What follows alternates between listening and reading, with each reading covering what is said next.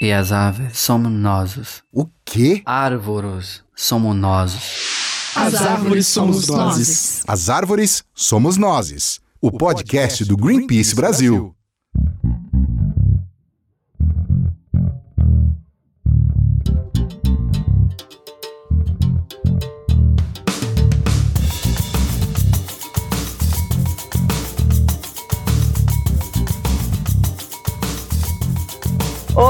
Todas e todos, este é o As Árvores Somos Nós, o podcast do Greenpeace Brasil, e eu sou Thaís Herreiro. E eu sou Rafael Silva. E a gente está lançando esse podcast na sexta-feira, dia 29 de maio, uma semana depois que o vídeo da reunião interministerial do governo foi divulgado, e onde vimos algumas falas estarrecedoras, principalmente as falas do ministro do Meio Ambiente, Ricardo Salles. Nessas falas, ele deixa claro o que a gente já sabia, que ele não tem interesse em preservar o meio ambiente, mas sim liberar geral as leis que favorecem quem desmata. Vamos ouvir um trecho e ao longo do programa a gente vai falar sobre o desdobramento dessa fala e também contar um pouco sobre o trabalho que o Salles tem feito no Ministério. Vamos ouvir. Então, para isso precisa ter um esforço nosso aqui, enquanto estamos nesse momento de tranquilidade no aspecto de cobertura de imprensa, porque só fala de Covid, e ir passando a boiada e mudando todo o regramento e simplificando normas de IFAM, de Ministério da Agricultura, de Ministério do Meio Ambiente, de Ministério disso, de Ministério daquilo. Agora é a hora de unir esforços para dar de baseada a simplificação de regulatório que nós precisamos. É estarrecedor esse posicionamento. É desumano, é vergonhoso, e muitos outros é, adjetivos que a gente não pode usar aqui neste programa, né? É, naquele momento, o governo deveria estar trabalhando nas medidas para conter a maior crise de saúde pública já enfrentada pelo Brasil. E o ministro defendeu sem nenhum pudor aproveitar o momento da pandemia, porque ela seria uma oportunidade para, abre aspas, passar a boiada, fecha aspas, da destruição ambiental. Além de ser um desrespeito com o meio ambiente, é um enorme desrespeito com milhares de brasileiros que estão enfrentando a perda de pessoas queridas que estão sofrendo com os efeitos da crise econômica decorrente da pandemia do coronavírus. Essa ideia do Salles de simplificar normas ambientais no país gerou críticas entre ambientalistas no Brasil e no exterior.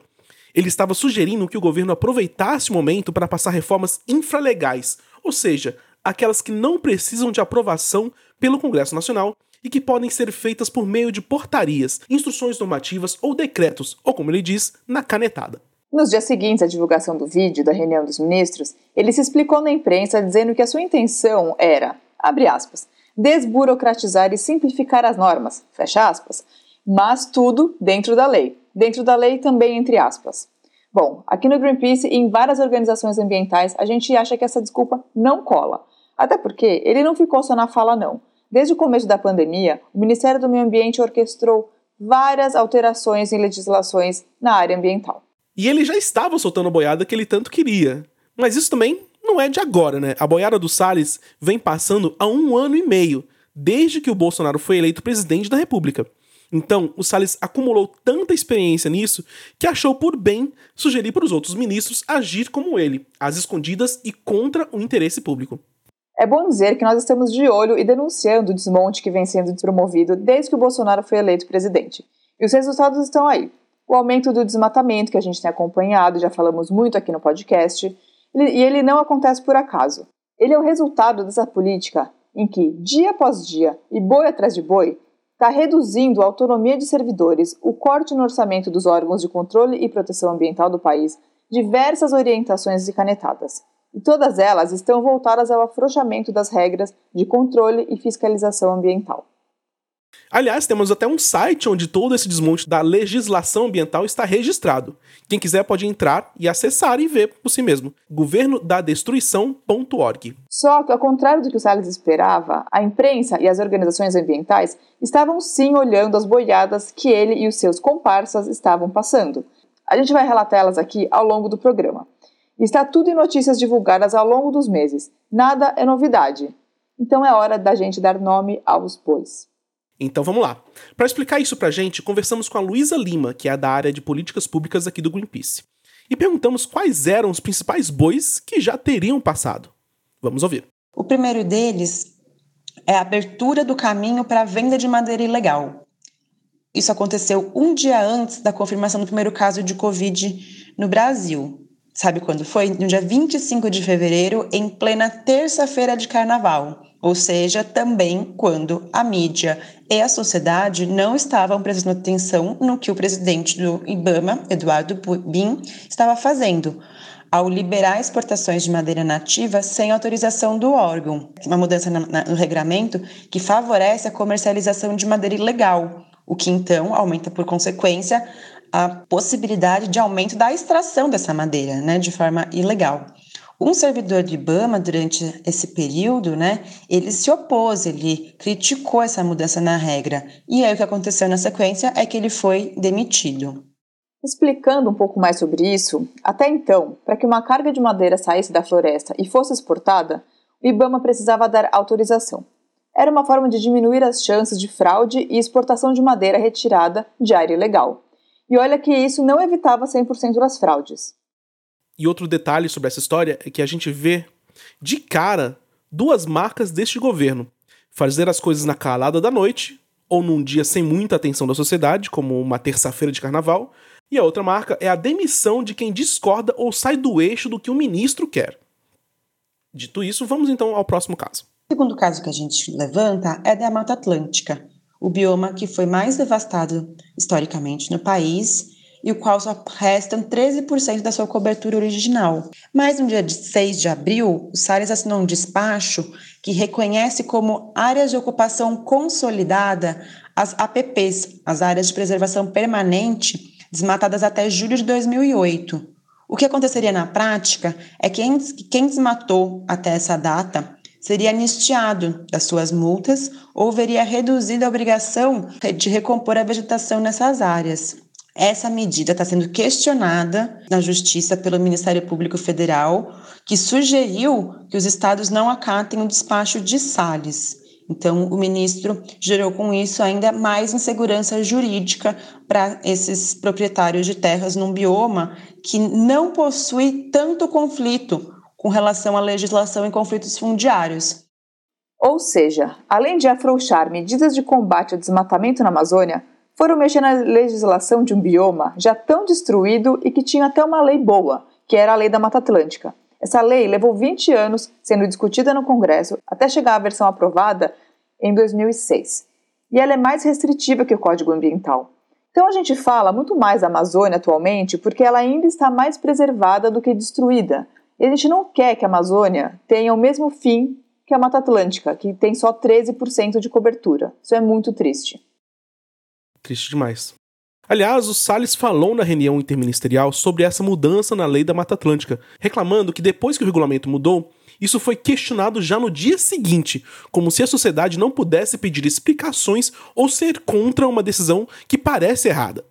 É, inclusive, no dia 27 de maio, um dia antes de gravarmos aqui o podcast, foi o dia da Mata Atlântica e saíram os dados sobre o desmatamento nela. Entre 2018 e 2019, aumentou o desmatamento em 27% no bioma.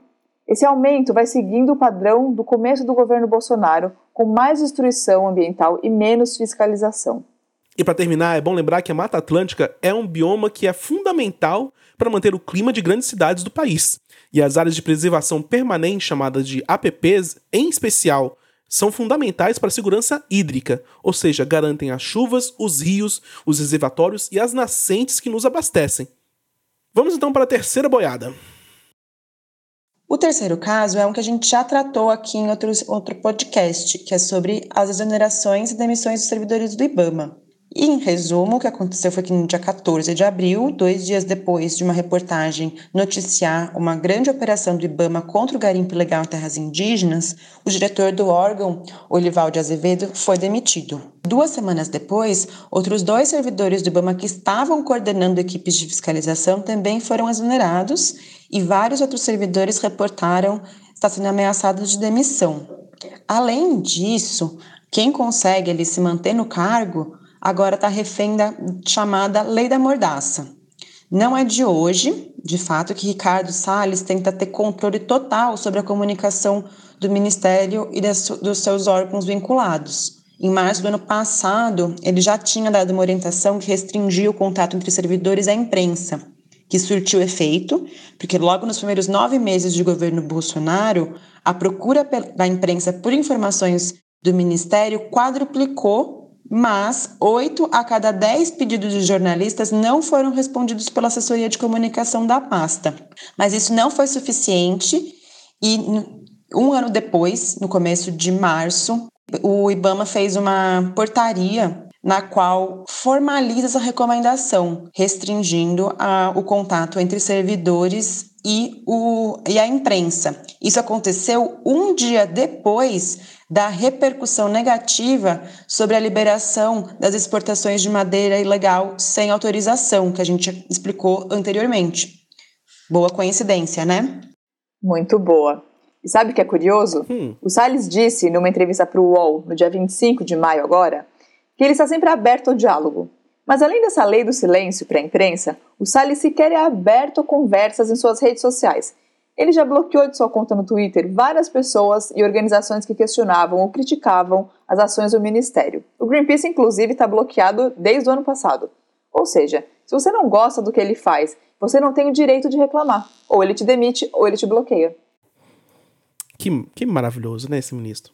Bom, e saiu nessa semana também, dia 26 de maio, mais uma notícia sobre a tal lei da mordaça que impera nos órgãos do Ministério do Meio Ambiente. Está circulando internamente entre os servidores do IBAMA uma nota técnica elaborada pela comissão de ética deles, que quer coibir manifestações públicas e opiniões contrárias ao atual governo nas redes sociais dos agentes ambientais. Isso inclui tanto as redes sociais abertas, como Facebook, Twitter e Instagram, quanto as fechadas, como grupos no WhatsApp e no Telegram, onde só estão os servidores. Isso só reforça o sentimento de mordaça nos servidores que começou com a história de não falar com a imprensa. É claramente um projeto do governo sem diálogo e sem transparência que impõe um código de conduta política para os seus funcionários. E quando o governo não age impondo silêncio, ele vai também na linha da demissão, para tirar o corpo técnico mesmo. Assim, direto ao ponto o que é uma boa forma de desmantelar um órgão ambiental e destruir o projeto. Você tira quem trabalha nele e deixa o projeto sem dono. A Luísa comentou sobre isso também. Vamos ouvir.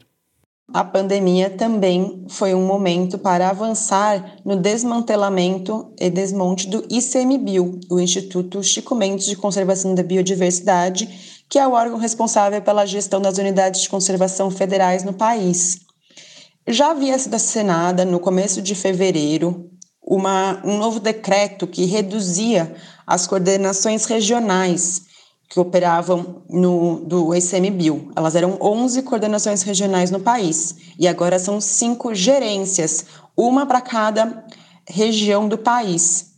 Mas foi durante a pandemia, no dia 12 de maio, que esse decreto foi de fato colocado em vigor. Foram exonerados 38 servidores de comando, substituídos chefes de chefia em UCs e efetivadas as reduções nessas coordenações. Então, na região norte, por exemplo, ficou apenas uma gerência no lugar de quatro coordenações que existiam antes, que terá que atender mais ou menos 130 unidades de conservação. Na prática, isso faz com que tenha uma redução no corpo técnico do órgão e um afastamento desse corpo técnico das áreas protegidas de fato. É bom dizer que o ICMBio é um órgão importante que cuida das 334 unidades de conservação federais, ou seja, áreas que são protegidas e que seguem uma série de regulações para que sejam usadas para o turismo, para atividades econômicas ou para a preservação dos recursos naturais e da biodiversidade. São, por exemplo, os parques, as florestas nacionais e as reservas extrativistas presentes em todo o país. Exatamente. E você quer um exemplo bom do que essas mudanças vão trazer?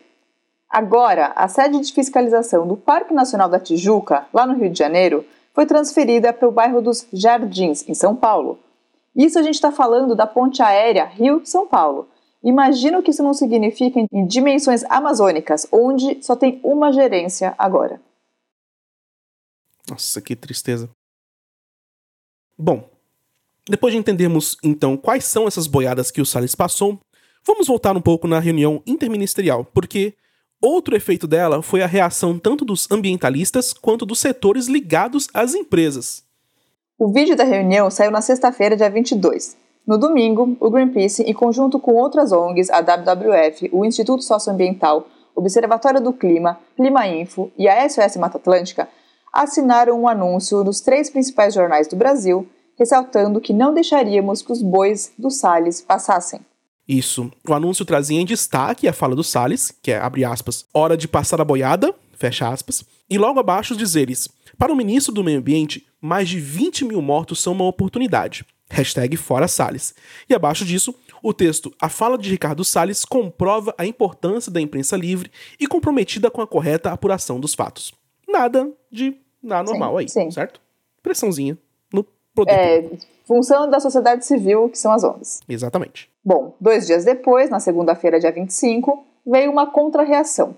Um anúncio de dezenas de associações e entidades ligadas a muitas e muitas empresas e marcas, dizendo que elas apoiam as medidas do Ministério do Meio Ambiente e que são a favor da desburocratização, como prega o Salles. Prontamente, óbvio, como vimos esta oportunidade aí, nós do Greenpeace e ONGs parceiras também, nos mobilizamos para dar uma resposta à altura. Pesquisamos quais são as marcas e empresas que estavam filiadas a essas associações que assinaram o anúncio. Afinal de contas, se uma empresa se filia a uma associação, isso quer dizer que a associação luta, faz um lobby pelos interesses dessas empresas, o que, em geral, quer dizer que elas estão alinhadas. Isso aí. E uma vez de posse dos nomes das empresas que faziam parte das associações que publicaram o anúncio, a gente começou a questionar as marcas e se elas haviam sido consultadas pelas associações antes que o anúncio fosse publicado. E fizemos esse questionamento em boa parte nas redes sociais, como no Twitter e no Instagram, no movimento que nós chamamos de dar nome aos bois, obviamente.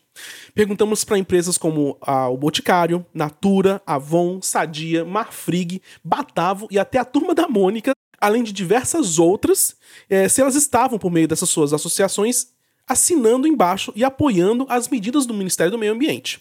A resposta de várias delas chegou durante a semana, inclusive no dia em que estamos gravando esse podcast. O Boticário disse que, abre aspas, o Grupo Boticário não apoia qualquer ação que desestimule a preservação do meio ambiente, o desenvolvimento sustentável ou que desrespeite o marco legal do país. Acreditamos que contribuir com o futuro é parte importante dos compromissos que o setor privado deve assumir. Fecha aspas. Já a Pedigree e a Whiskas, que são marcas da Mars, disseram que, abre aspas, a Mars informa que não foi consultada e não apoia este anúncio. Temos um compromisso com um mundo mais sustentável e um plano abrangente de metas de preservação do meio ambiente, incluindo impedir o desmatamento. Fecha aspas. Hum, outras marcas, além de avisarem que não foram consultadas, também tomaram a decisão de saírem das respectivas associações que antes as representavam. Isso foi o caso do Beach Park, que pediu a desfiliação da ADIT. Então, aí um grande movimento contra este anúncio que foi publicado sem que as marcas Muito soubessem. Muito grave isso. Muitíssimo grave. Então, se você quiser ver outras respostas das empresas, nós estamos republicando o nosso perfil no Twitter. É só acessar twitter.com.br GreenpeaceBR. E as marcas que quiserem podem se manifestar também lá, ou podem fazer isso também no nosso perfil do Instagram, que é o arroba Greenpeace Brasil, onde também publicamos as imagens com as marcas. Os comentários lá são abertos e elas podem publicar seus posicionamentos por lá também. É, esse é um exemplo muito claro e bom da importância da sociedade civil ficar atenta e cobrar não só os governantes, mas também as empresas, as marcas que a sociedade civil consome e gosta. Isso mostra também que a boiada vai ter certa dificuldade em passar. É isso aí. Né? Bom, vamos ouvir o último trecho da conversa com a Luísa. Bem exemplificados, né, o que seriam esses bois que o Ricardo Salles tanto se orgulha de passar, é, gostaria de ressaltar que não, ele não está isento das denúncias pela sociedade, da Justiça Federal e dos satélites. Todo mundo segue acompanhando, julgando e detectando os resultados da sua política destruidora. A Justiça Federal, inclusive, atendeu a um pedido do Ministério Público e requereu que IBAMA, ICMBio e FUNAI adotassem medidas imediatas de combate ao desmatamento e proteção dos povos indígenas contra a Covid-19. É isso mesmo, a Justiça precisou obrigar o governo a cumprir com seus deveres, sob pena de multa, se não for cumprido no prazo de 15 dias desde a emissão do, da, da decisão judicial. Um ministro de Meio Ambiente, condenado já no passado por improbidade administrativa, que usa o sofrimento e a morte das vítimas da pandemia para avançar com a sua política de destruição de forma declarada, deliberada, dolosa, atentando contra a própria pasta não tem moral para ocupar o mais alto cargo ambiental do país. A fala do ministro no vídeo comprova desvio de finalidade à sua função. Então a gente espera que agora o Ministério Público Federal, o STF e o Congresso Nacional tomem medidas imediatas para que Ricardo Salles seja retirado do seu cargo. A gente sabe que a saída do Salles não é suficiente para alterar os rumos da política antiambiental que domina no governo Bolsonaro. Entretanto, ela se faz necessária nesse momento. O Brasil tem a maior floresta tropical do mundo e a maior biodiversidade do planeta. O mundo todo está de olho em como cuidamos do nosso meio ambiente. E o Salles ocupa o cargo mais importante para o meio ambiente do país. Só que ao invés de honrar essa missão, ele está orquestrando o desmonte ambiental e vai levar no currículo a responsabilidade por taxas de desmatamento recordes. Exatamente. Não é um currículo muito bom para se ter, mas ele parece não estar tá muito preocupado. É, não tá mesmo. Bom, o episódio dessa semana do nosso podcast fica por aqui. A gente segue de olho nos bois, na boiada e no desmonte ambiental do governo. Obrigada a todo mundo que nos ouviu até aqui. Obrigada também à nossa produtora Camila Doreto e a Luísa Lima pela nossa entrevista. Como sempre, os links para tudo que a gente falou neste episódio, para quem quiser saber mais, vão estar no greenpeace.org.br/podcast. Você também pode mandar uma mensagem para a gente ler aqui no próximo episódio. É só enviar para social.br@greenpeace.org ou deixar um comentário no nosso blog. Então é isso, pessoal. Até daqui 15 dias. Continuem em casa se protegendo. Até a próxima. Isso aí, gente. Valeu. Tchau. Tchau.